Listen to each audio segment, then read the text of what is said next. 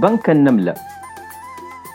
بداية القصة ترجع أحداثها لعام 2004 لما تأسست ألي باي. عشان تحل مشكلة الثقة بين المشتري والبائع اللي بيتعاملوا مع بعض أونلاين. التجارة الإلكترونية في الصين وقتها كانت في بداية انطلاقها وكان موضوع الدفع هذا يمثل مشكلة كبيرة. لما العميل يستلم بضاعة دفع قيمتها وما تطلع مطابقة للي طلبه أو لما عميل يستلم بضاعة من التاجر زي ما طلبها أونلاين ويرفض الدفع عند التسليم بأي حجة. ويبدأ يفاوض التاجر على خصم لأن التاجر راح يحسب تكلفة إرجاع المنتج والوقت الضايع. فننتهي السيناريو واحد من الطرفين دائما وعلى مضض متحمل مخاطرة غصبا عنه مو بكيفه. في عام 2002 من خلال استبيان من مركز معلومات شبكة الإنترنت الصينية. أفاد حوالي 14% من المستهلكين إنهم ما استلموا المنتجات اللي دفعوا قيمتها. فالمشكلة حول الثقة كانت نقطة انطلاق مهمة لألي باي السنوات الأولى من بداية ألي باي كان كانت مزدحمة بالتحرك في عدة اتجاهات. بعقد شراكات مع البنوك الصينية تمكن العملاء من ربط حساباتهم بمحفظتهم أونلاين. ولما يشتروا أي منتج ينخصم المبلغ من حساب العميل ويبقى وديعة عند Alipay ولما العميل يستلم المنتج يأكد أنه مطابق للوصف Alipay يتمم عملية الدفع للتاجر. فكان دور Alipay في هذه المرحلة هو بناء الثقة بين المشتري والبائع وتسهيل العمل التجاري وضمان الدفع دون مماطلة أو تأخير. ولك أن تتخيل في هذه المرحلة كان موظفي Alipay كل يوم يجروا على البنوك وفي يدهم استمارات الحوالات عشان البنوك تنفذ الحوالات لحسابات التجار. يعبوا نماذج التحويل يدويا. نموذج يمكن يكون بدائي في المكاتب الخلفية لكن في الواجهة قدام العملاء العملية بالنسبة لهم بتتم أونلاين. ما بين 2005 و 2007 كان تركيز Alipay باستمرار هو على بناء شراكات مع البنوك الصينية والتجار.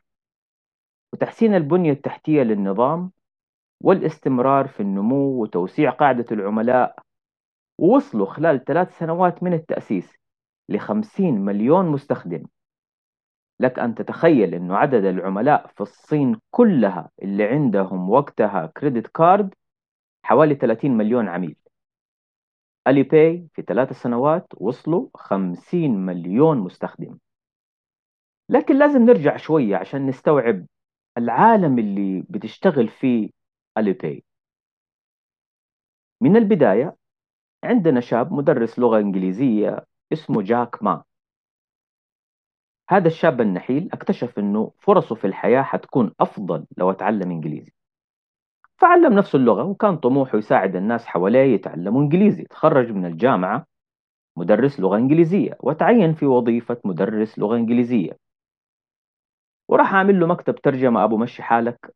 الكلام هذا في حوالي 1994 عمل المكتب عشان يساعد التجار كمان في التواصل مع التجار اللي خارج الصين في أمريكا وأوروبا وغيرها.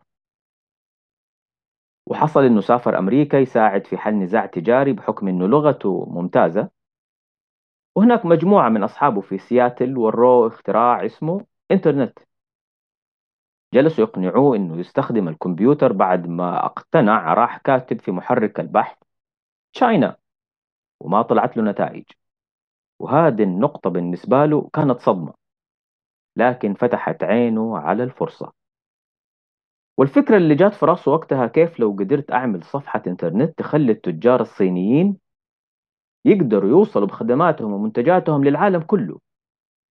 وهذه كانت ولادة مشروع تشاينا بيجز تشاينا بيجز كان زي الصفحات الصفرة زمان اللي في دليل الهاتف اللي ذاكرته ممكن تسعفه. يفتكر زمان كنا نقلب من باب اللقافة بس دليل الهاتف نشوف أسماء أصحابنا وأقاربنا وأرقام تلفوناتهم.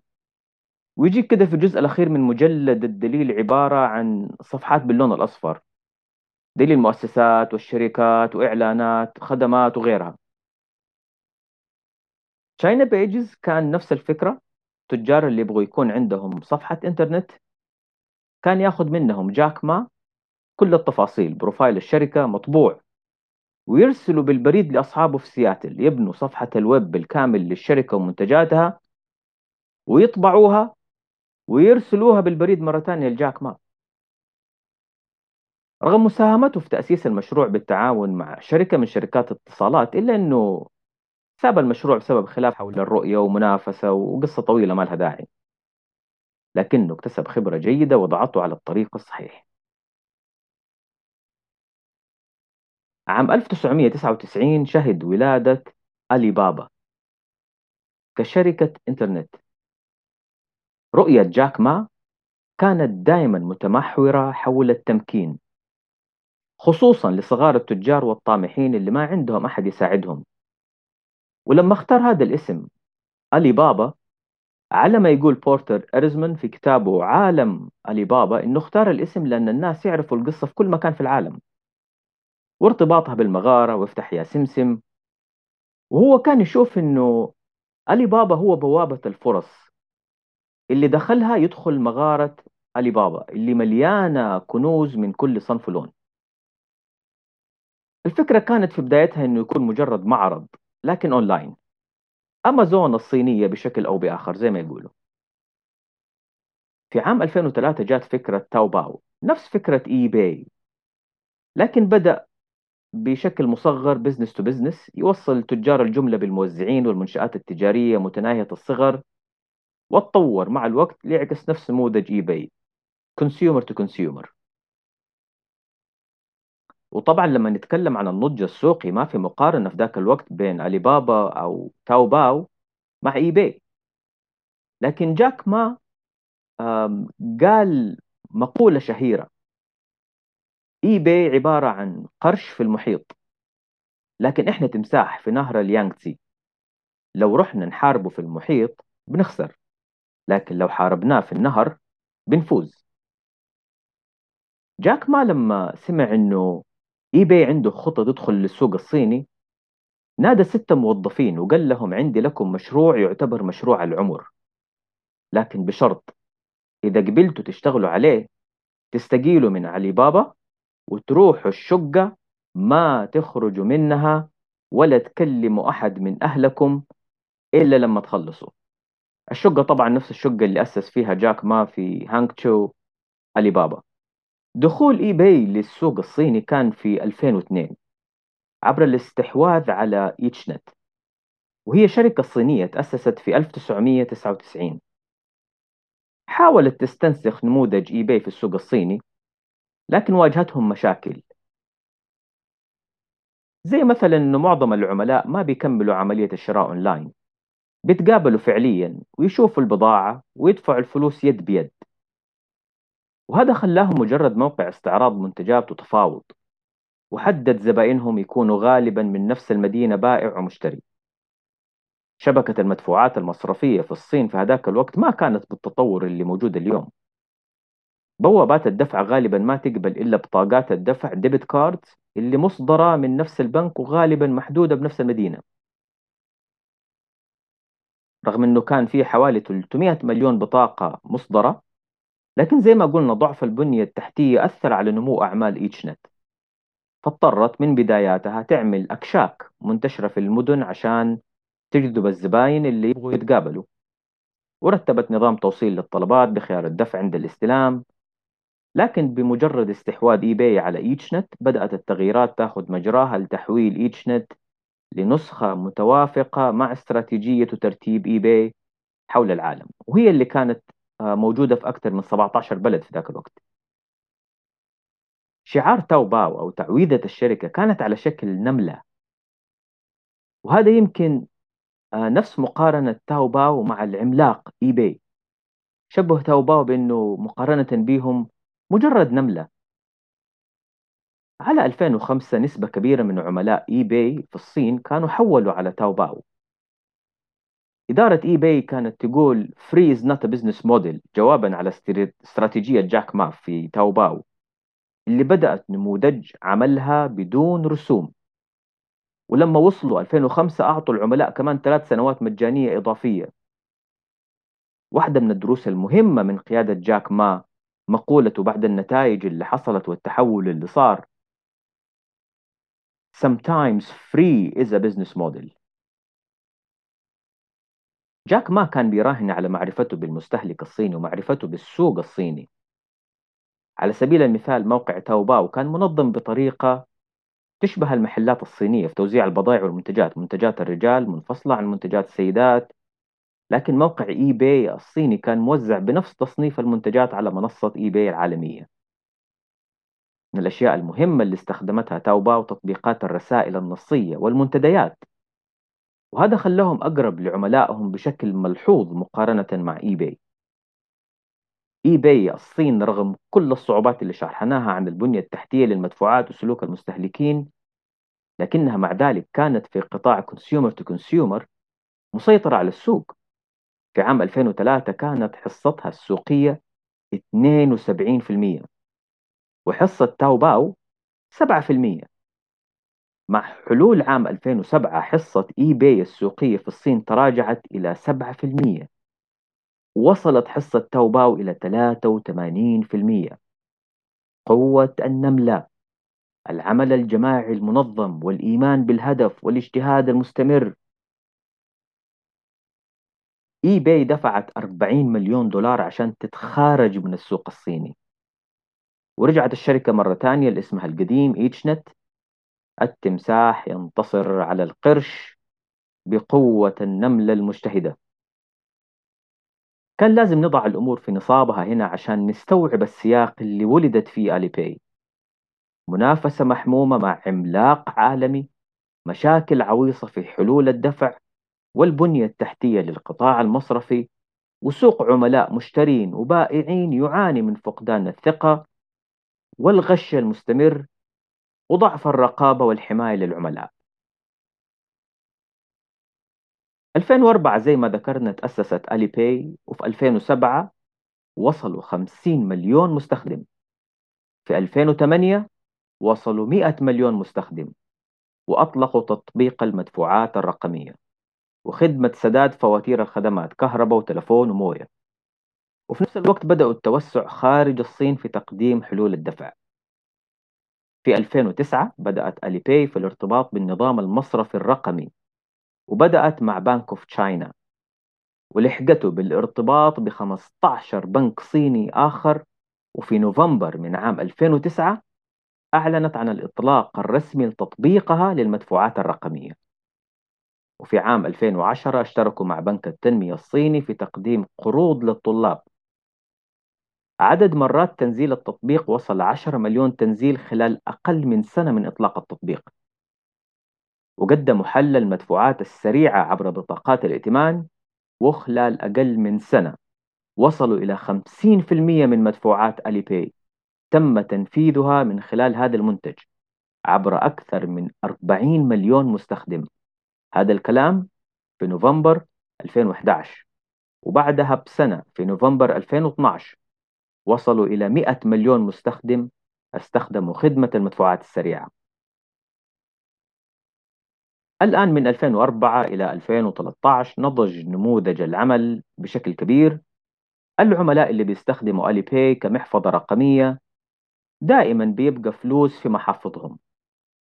ظهرت هنا فكرة وخرجت للنور. يوي باو واللي ترجمتها الحرفية كنز الفتات. هذا التطبيق من ألي باي يتيح للعملاء الاستفادة من بواقي أرصدتهم للاستثمار في صناديق رأس المال. الجميل هنا أنك تتحكم في الإعدادات. تقدر تعمل أمر مستديم تحويل نسبة من راتبك مثلا كل شهر إلى صناديق من اختيارك. أو تحول نسبة أو مبلغ معين من كل عملية شرائية لحسابك الاستثماري. أو تحدد هدف استثماري وتبدأ تدخر عبر التطبيق نفسه باي من خيار الاستثمار المتاح عبر نفس التطبيق. الأجمل هنا أنه الحد للاستثمار في صناديق رأس المال متاح حتى واحد يوان صيني. بنتكلم عن نص ريال يا جماعة الخير. مين يتيح لك استثمار نص ريال بصندوق استثماري؟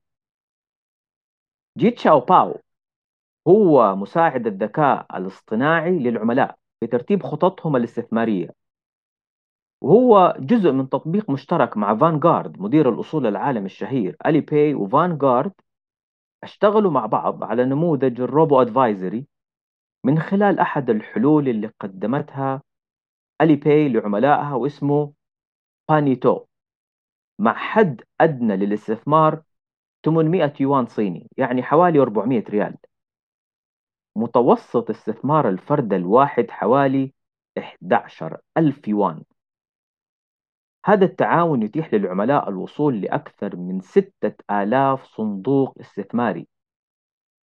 خلال أول 100 يوم من إطلاق الخدمة جمعت أكثر من 2 مليار يوان من حوالي 200 ألف عميل.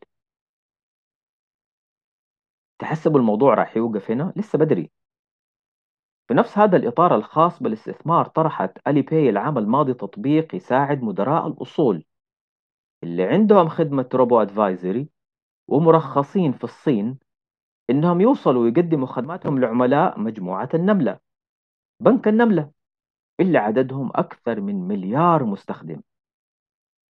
في إحصائية منشورة من إحدى وحدات Standard Poor's الاستشارية من عام 2020 نسبة البالغين التي تستخدم خدمات ال robo advisory في الصين بلغت 38% من البالغين الذين يستخدمون الإنترنت. 68% من غير المستخدمين للخدمة أبدوا أيضا اهتمامهم بخدمة ال robo advisory. وحوالي 27% من المستخدمين أعمارهم بين 18 و 29 سنة. أتكلمنا في أكثر من مناسبة عن زيما كريدت أو ائتمان السمسمة. هو أحد حلول معالجة التصنيف الائتماني والتحقق من الجدارة الائتمانية. هذا المنتج غير أنه بي بيتحقق من الجدارة الائتمانية ويسهل الحصول على الائتمان بيأثر في حياة الناس اليومية. على سبيل المثال الناس اللي تبغى تستأجر دراجة ولا تبات في فندق وينطلب منها تأمين. التحقق من خلال زيما كريدت من الجدارة الائتمانية يساعد العملاء يحصلوا على على إعفاء من التأمين. ممكن ما تشوفها خدمة كبيرة أو مهمة لكن هذه السمسمة ساعدت الأفراد في الحصول على إعفاءات بإجمالي 100 مليار يوان صيني. سمسمة.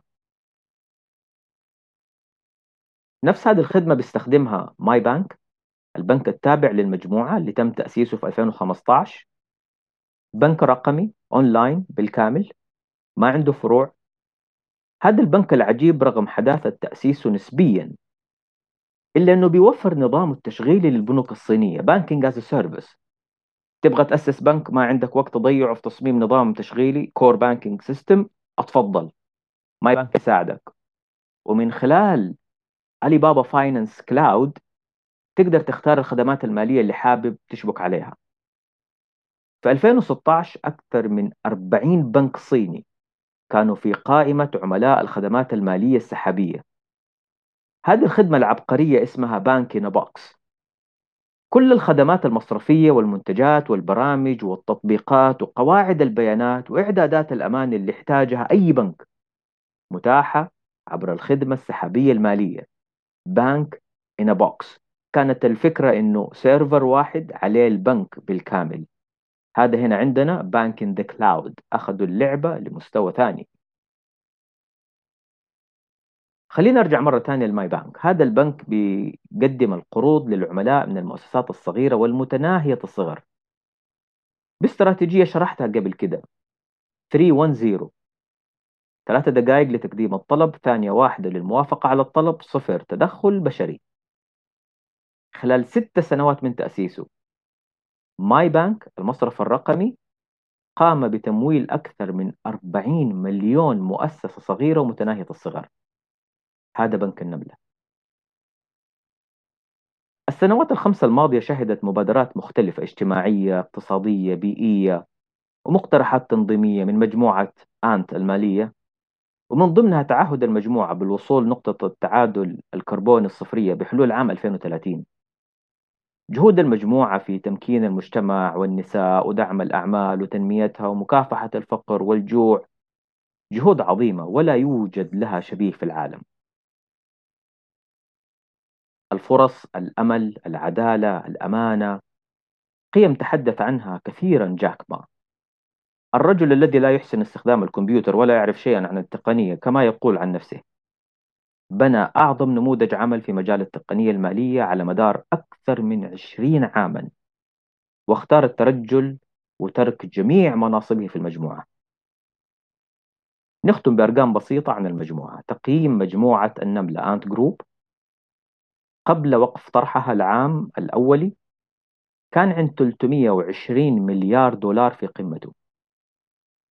ليست فقط أكبر شركة تقنية مالية في العالم بل أكبر من أكبر بنك في العالم وأربعة أضعاف قيمة Goldman Sachs عدد المستخدمين مليار و300 مليون مستخدم. 700 مليون مستخدم شهري نشط على Alipay عدد التجار المسجلين 80 مليون تاجر.